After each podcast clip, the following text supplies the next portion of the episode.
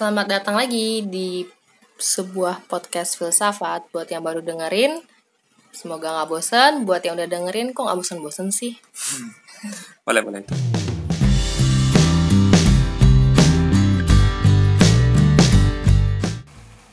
aku sekarang lagi pusing sih mikirin gimana podcast ini biar laku karena soalnya kalau biar laku harus lucu dan ini udah podcast filsafat dan harus lucu lagi duh gimana sih Ya udah, ganti jadi podcast stand up komedi aja. susah lah gimana sih Terus kita mau ngomongin apa dulu nih? Biasanya kita sebelum masuk ke topik utama, kita ngomongin sesuatu yang berhubungan dengan topik itu. Enggak sih aku udah mau nyari kayak pancingan itu udah pusing sih nggak nggak nemu tapi ya udah nggak usah ada bridge-nya nggak usah ada jembatannya langsung ya pokoknya kita mau bahas Socrates Oke, sebelum kita ngebahas si tokoh ini, kita perjelas dulu nih. Sebenarnya cara melafalkan namanya itu gimana sih? Socrates, Socrates, atau gimana? Em, untuk Indonesia sih Socrates ya kayaknya sih nggak nggak tahu nggak pernah belajar yang Indonesia nya kalau di Inggris Socrates tetap Oke, then we're, we're going with Socrates deh. enggak Socrates aja ini kita Ya udah, aku Socrates. Ya udah, si Socrates ini siapa sih sebenarnya? Jadi buat jelasin Socrates itu siapa aku harus jelasin dulu nih konteks situasi pada zaman itu bisa dibilang Socrates hidup pada zaman kemanasan Yunani kuno jadi kenapa disebut kemasan Keemasan. Emang kenapa disebut kemasan? Apakah emas ditemukan pada saat eh itu? ngawur ya, karena banyak hal sih dari perekonomian teknologi sampai sastra tapi kalau aku jelasin semuanya sih pada ngantuk nih yang denger jadi buat yang suka sejarah Yunani kuno cari-cari sendiri lah ya. Ini fokus buat filsafat doang. Nah emang waktu kebetulan waktu itu juga keemasan pada bidang filsafat juga. Banyak mazhab atau aliran pemikiran. Biasa disebut juga school of thought yang bermunculan di Athena. Oh, jadi mazhab itu eh, adalah aliran pemikiran. Terus mazhab itu ada apa aja? Siapa yang paling terkenal atau apa yang paling terkenal? Terus yang pengikutnya paling banyak? Terus kenapa mereka bisa terkenal? banyak banget satu-satu dong yuk Iya, Ya gimana? Apakah harus Iya, kira-kira sih ada enam aliran lah, tapi aku nggak terlalu hafal detailnya. Tapi yang paling terkenal sama yang paling kontroversial sih sekolah sofis namanya. kalau Jadi- sofis ini sekolah? Ya, maksudnya ya aliran sofis lah. Para sofis ini terkenal karena mengajarkan ilmu-ilmu yang praktis pada murid-muridnya. Yang diajarin bukan kebijaksanaan, nilai-nilai moral, prinsip moral atau apa. Malah yang cuma cara berargumen, cara berdebat gitu. Kamu bisa menang di persidangan gitu. Padahal kamu yang salah. Jadi kamu bisa lolos dengan ajaran mereka debat atau yang lain-lain. Jadi banyak yang sebel sama mereka karena orang-orang tuh cuma pinter retorika doang nggak nggak nggak ada nggak ada apa ya kebijaksanaan dari murid-muridnya itu Jadi cuma semacam kayak klub debat doang gitu.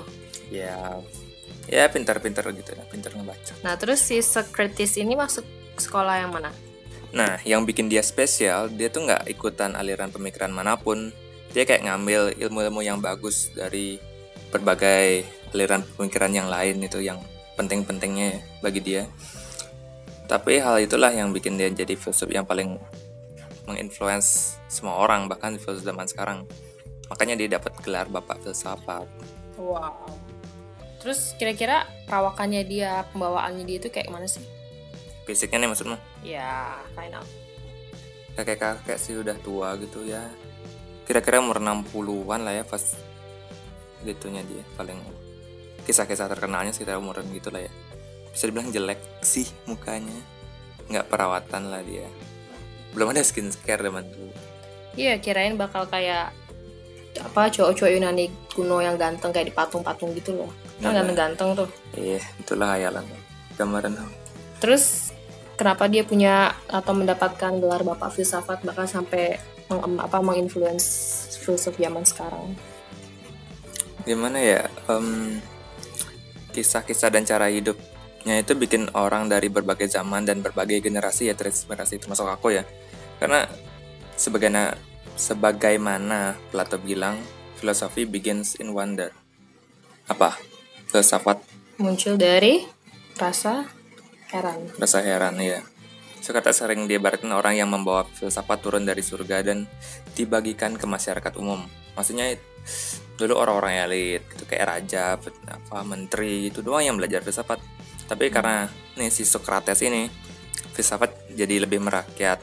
Nah, saking berpengaruhnya dia bahkan bahkan ya era filsafat nih orang-orang sebelum sebelum Sokrates tuh tebak apa namanya? Sebelum Sokrates. Ya. AD. Apa? AD Anno Domini. Apa? Enggak. Namanya tuh Prasokrates. Dia dijadiin tanda. Penanda waktu Heeh, gitu. heeh. Keren. Ya, hebat juga sih. Cuman gimana caranya dia bisa sampai membuat filsafat itu sesuatu yang dianggap sesuatu yang mewah untuk orang-orang kalangan atas doang bisa jadi lebih deket dengan rakyat-rakyat miskin, jelata, kaum marginal seperti kita. Sobat miskin namanya.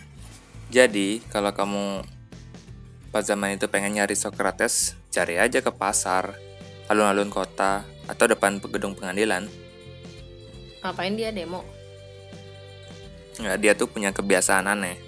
Itu ny- nanya-nanyain orang yang ia temuin di jalan aja gitu. Dia dengan tampang bodohnya itu. Dia maksud kayak, bener ya nanyain tentang keadilan tuh apa sih? Apa itu keindahan?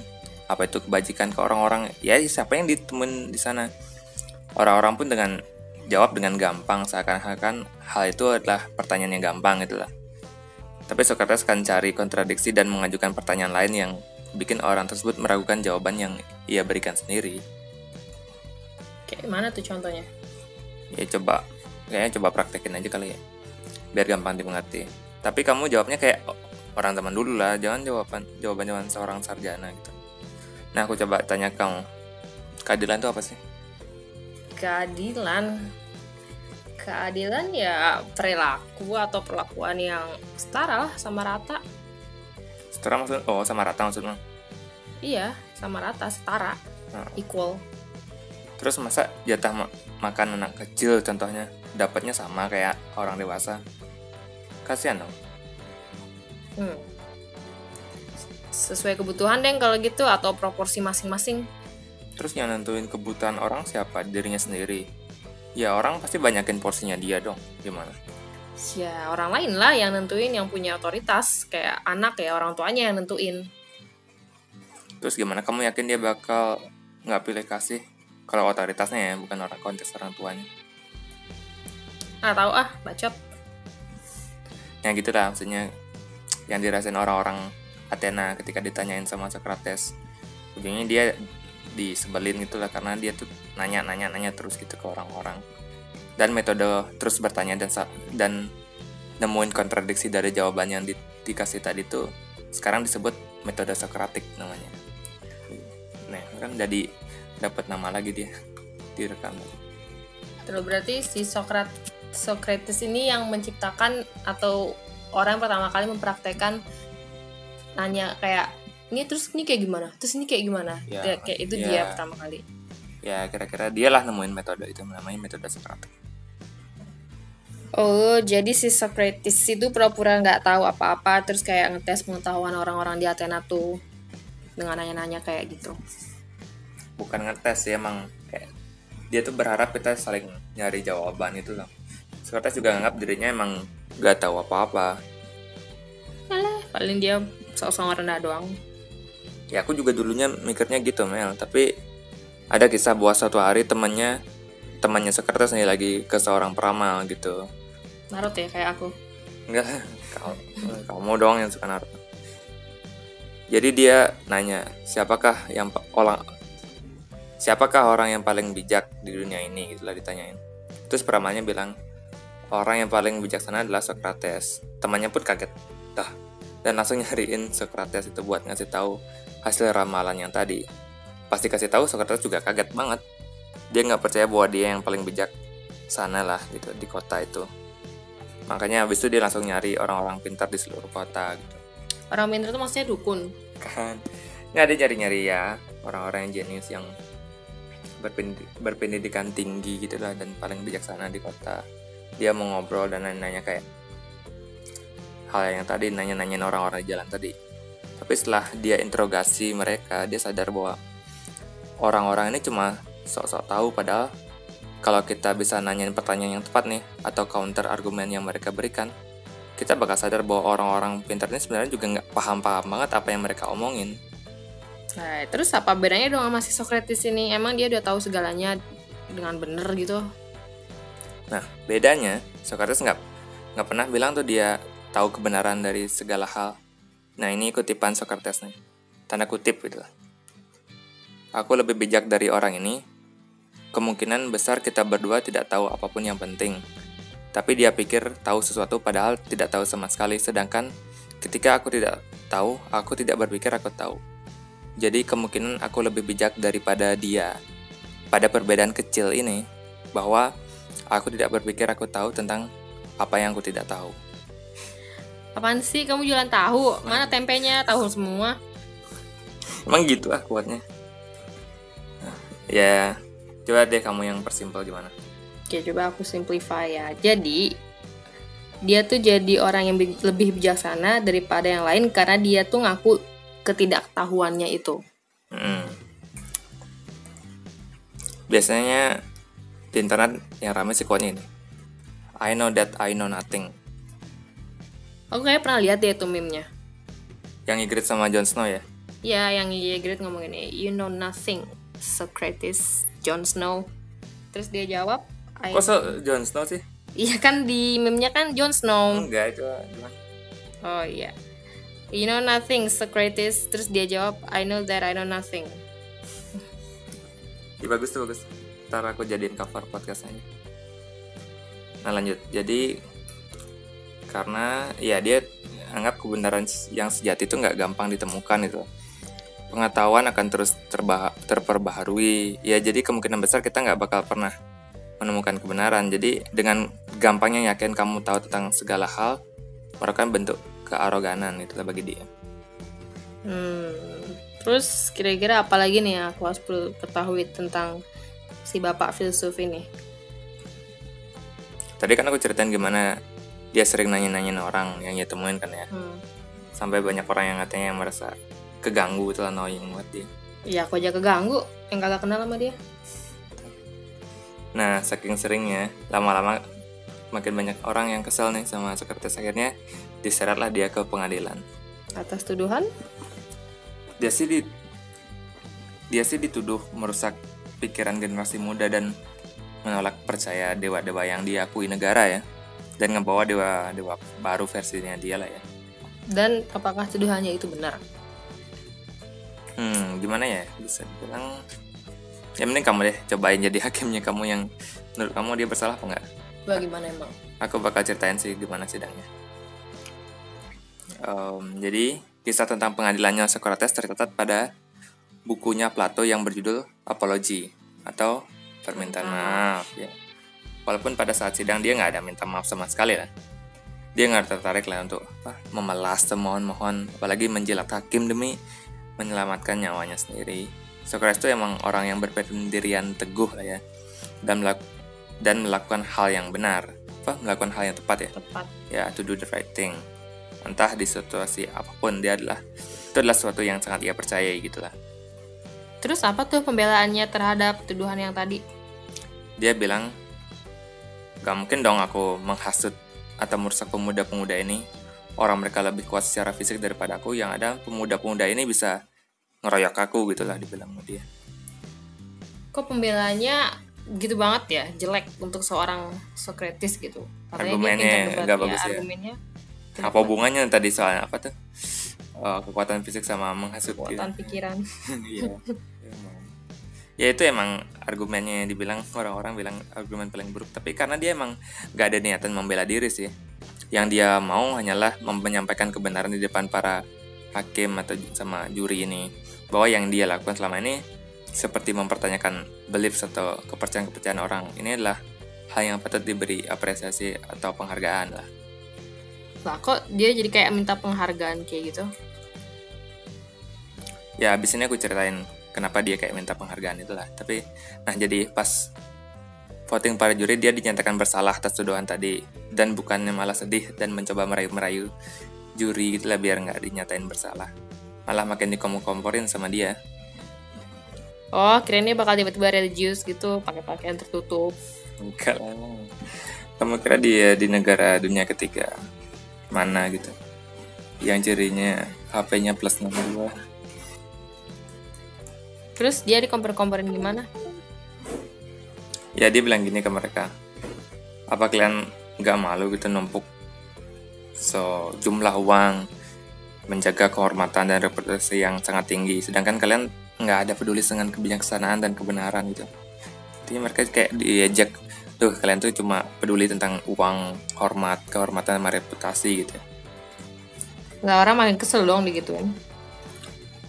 terus pasti tanya apa hukumannya paling pantas tuh untuk dia dia jawab gini jadi hukuman yang paling cocok atas tindakan kriminal saya gitu dia bilang Socrates bilang adalah makanan gratis umur hidup gitu dia bilang Lah malam itu makan dia. Jadi maksudnya bahwa dia ngerasa seharusnya dapat apresiasi dan penghargaan.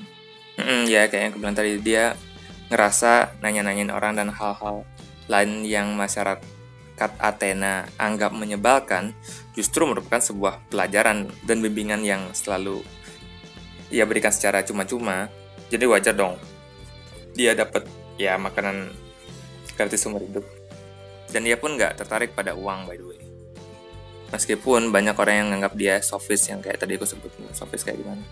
Padahal dia jauh beda intensinya gitu loh tapi dia sih kayak nggak peduli juga lah orang mau bilang apa Itu sih kayak ngerosting para juri ya. Gimana reaksi juri abis dibicarain kayak gitu? ya reaksinya dapat hukuman mati Lah kasihan banget dong, padahal niatnya baik. Dan dia nggak coba pengen kabur aja gitu. ya sih ada sih muridnya Plato kan muridnya kan nggak tahu lagi dong tahu kan tahu Jadi Plato itu muridnya Socrates. Iya. Eh, Plato muridnya. Oh ya benar. Jadi Plato nggak nyarinin Socrates buat kabur aja, tapi Socrates nolak saran murid dan teman-temannya itu. Kata dia orang harusnya taat pada hukum yang berlaku. Ya kalau dapat hukuman mati ya udahlah, Terus dia terima aja gitu. ya terima aja apa pun. Lagian bagi bagi Socrates kematian bukanlah hal yang nyeremin lah. Emang kematian menurut dia tuh kayak apa? Jadi menurut Socrates kematian ya kayak hal yang orang-orang kira mereka tahu dengan pasti tapi sebenarnya nggak ada orang yang pernah tahu juga kematian itu kayak gimana. Kenapa orang mengasosiasikan dengan hal buruk gitu? Bisa aja kematian adalah hal yang paling menyenangkan bagi seseorang. Ini ada lagi sih kutipannya Socrates tentang kematian. Kutip buka, tanda kutip buka. Takut mati saudara-saudara, tidak lain mengira diri berpikir bijak padahal tidak mengira diri tahu sesuatu yang ia tidak tahu. Tidak ada yang tahu apakah kematian mungkin adalah berkah terbaik bagi manusia. Namun orang-orang takut seolah-olah mereka tahu bahwa kematian adalah hal yang paling buruk. Dan tentu saja itu adalah kebodohan yang paling patut disalahkan ketika orang percaya ia tahu sesuatu yang mereka ia tidak mereka tidak tahu. Kurung tutup. Eh, kutip tutup gitu. Udah panjang bener lagi tuh quote-nya. Dia simpel lagi nih. Jadi ngapain takut mati? Mati aja belum pernah. Dan langsung mikir mati itu hal paling buruk. Siapa tahu mati itu adalah berkah. Nah, ya kayak gitulah simpelnya. Nah, jadi gitu. Akhirnya Socrates dijatuhin hukuman mati sih. Dengan cara minum hemlock. Tahu nggak hemlock? Enggak. Itu kayak minuman beracun gitu lah. Jadi dia dikelilingin teman-teman dan murid-muridnya yang pada nangis. Socrates akhirnya minum juga hemlock dan mati. Jadi kamu lihat sih bisa lukisannya. Ada bagus tuh ilustrasinya. Cari aja di Google tuh The Death of Socrates itu ada dah lukisannya bagus. Yang semuanya pada nangis dia megang gitu kayak cangkir gitu. Udah gitu aja. Ya mati dia. Ya kisah hidupnya sih kira-kira kayak gitu doang sih lah. Tapi yang bikin sedih Socrates mati cuma gara-gara suka mempertanyakan apa pun gitu. Dia punya banyak musuh dan dibenci karena hal itu. Dan dia pun seharusnya dengan gampang bisa menang menang sidangnya. Apalagi dia jago debat kan aslinya. Tapi dia milih tidak membela diri karena, karena dia berpegang teguh pada prinsip moralnya. Ya sih dia tuh kayak ibarat anak kecil yang terus nanya kenapa ini kenapa itu kenapa ke orang tuanya sampai bapaknya misalnya kesel terus nyuruh nanyain ke maknya tanya mama gih nah anak kecil sih annoying cuma di sini konteksnya mempertanyakan hal yang fundamental Ya, aku kagum banget sama dia karena bisa dibilang dia filsuf pertama yang mempertanyakan kehidupan yang baik itu apa sih gitu. What is a good life? Yang bagi dia kehidupan yang baik ya semacam hidup yang di mana kamu ngerasa punya ketenangan pikiran lah peace of mind. Dan untuk mencapai itu kamu haruslah melakukan hal yang benar hal yang tepat to the right thing juga. Bukan yang bukan bukan hal yang masyarakat ingin kamu kan tapi emang hal benar tuh kayak gimana itu yang dilakukan meskipun pada zaman itu banyak yang percaya relativisme atau relativisme nggak? Enggak jadi ya percaya apa pun relatif itu loh. Yang menurutmu benar belum tentu benar menurutku gitu kayak gitu tapi dia menurut Socrates kebenaran itu ada kok. Tapi kita harus cari terus menerus pertanyakan terus menerus sampai kita nyampe kebenaran itu. Nah terus hal benar atau hal yang seharusnya orang lakukan itu apa? Ya ngejar pengetahuan menurut dia sebanyak mungkin lah. Bagi Socrates hanya satu hal yang baik yakni pengetahuan sedangkan hal buruk adalah kebodohan. Menurutku kalau Socrates hidup zaman sekarang dia pasti sebel sih ngeliat nah bagaimana ya? Kebanyakan orang tuh yang nyari hiburan doang itu di internet. Padahal ya kan apa uh, bisa lah nemu pengata banyak lah pengetahuan di sana kan. Hmm, jangan nyari hia-hia doang. Kamu dah enggak aku tapi harus balance lah. Maksudnya ya boleh ketawa sejam pakai sehari tuh ya beberapa dua jam dua jam. Jangan setiap hari. Seimbangi lah ya. Tapi kan emang itu insting alami manusia untuk mendapatkan pleasure. Ya benar. Tapi Socrates juga mampu kok melawan insting alami manusia untuk bertahan hidup untuk survivalnya kan. Tapi dia rela mati demi prinsipnya. Dia menghadapi kematian loh. Yang basic insting manusia itulah makhluk hidup mana pun itu kan. Sebenarnya dia bisa aja kalau dia mau dia hindarin tapi dia berpegang teguh sama prinsipnya. Dan emang hal-hal hebat yang bisa dilakukan manusia yaitu melampaui naluri manusia itu sendiri. Contohnya tadi kayak kamu tadi tuh udah makan ayam goreng terus di depanmu ada kue enak nih yang kamu suka banget. Kamu pengen kan secara naluri pengen makan tapi kan kamu tahu hal tepat adalah apa? Nggak makan. Ya nggak makan. Kamu udah ya kelebihan lah kalorimu jadi ya udah. Jadi kamu harus lawan naluri itu. Untuk menjadi manusia yang lebih baik gitu. Lah Jadi intinya kita harus mampu ngelawan rasa malas, rakus, takut, dan lain-lain kayak gitu. ya basic jelas. Instingnya harus dilawan ya tapi nggak cuma itu sih. Ini ada quote-nya Socrates yang paling terkenal nih. Tanya nggak nih? enggak nih kamu yang baca nih. Aku tunjukin nih. Coba Tata. Coba coba baca. The unexamined life is not worth living. ya hidup yang tidak dipertanyakan tidak pantas untuk dijalani. Jadi kalau kamu cuma sekedar jalani hidup kayak ya kerja jalan-jalan nongkrong tanpa pernah punya pertanyaan di dia di sub apa tuh sekilas di pikiranmu buat ngapain ya kita hidup gitu kita di sini ngapain sih kenapa aku percaya ah, apa nih kepercayaan kepercayaanku ini itu loh ya kehidupannya cuma sekedar kayak gitu tadi itu yang apa tuh kerja jalan nongkrong itu tuh ya nggak pantas buat dijalanin sih menurut Socrates Aku punya tuh pikiran-pikiran kayak gitu dari SD. Boleh? Sumpah, sumpah. Enggak. Kayak gitu. Sumpah beneran. Ya, maksudnya ya semua orang juga nanya itu tapi nggak ada yang berani go further kan cuma ya nanya doang dalam hati itu ya ntar ah gambarnya ntar masuk neraka nih banyak yang menurutku nggak emang sih semua orang secara normal pasti bertanya itu cuma nggak ada yang berani benar-benar berani pasti ujungnya takut ya udah jadi angin lalu ya bisa lupa lah nah pernah nanyain itu menurutku sih gitu Ya, emang sih kadang-kadang orang juga udah puas gitu sama pengetahuannya. Ngira dia udah tahu segalanya, udah puas sama yang dia punya. Ya hidup gini-gini aja, kerja, nikah, punya anak, tua, terus mati. nah itu sih yang bikin aku kagum sama Socrates gitu dia mati sebagai seorang martir dan menjadi orang paling berpengaruh di dunia filsafat Hmm, udah kali ya episode ini ya. Pasti Eh. orangnya diomongin. Siapa? Socrates. udah udah mati nggak udah dia nanti. Eh, eh ada satu lagi nih quotes kesukaanku nih yang agak nggak nyambung sih sama topik utama dari yang kita bahas dari tadi Apa biar cepet lah durasi ini. ini tentang pernikahan ini pasti banyak yang suka nih menikahlah jika engkau mendapatkan istri yang baik hidup anda akan menjadi bahagia jika mendapat istri yang buruk maka anda akan menjadi seorang filsuf Terus aku di kategori yang mana? Iya, lah lihat aja kita emang kita lagi bikin podcast apa. Nggak. apa? Imut.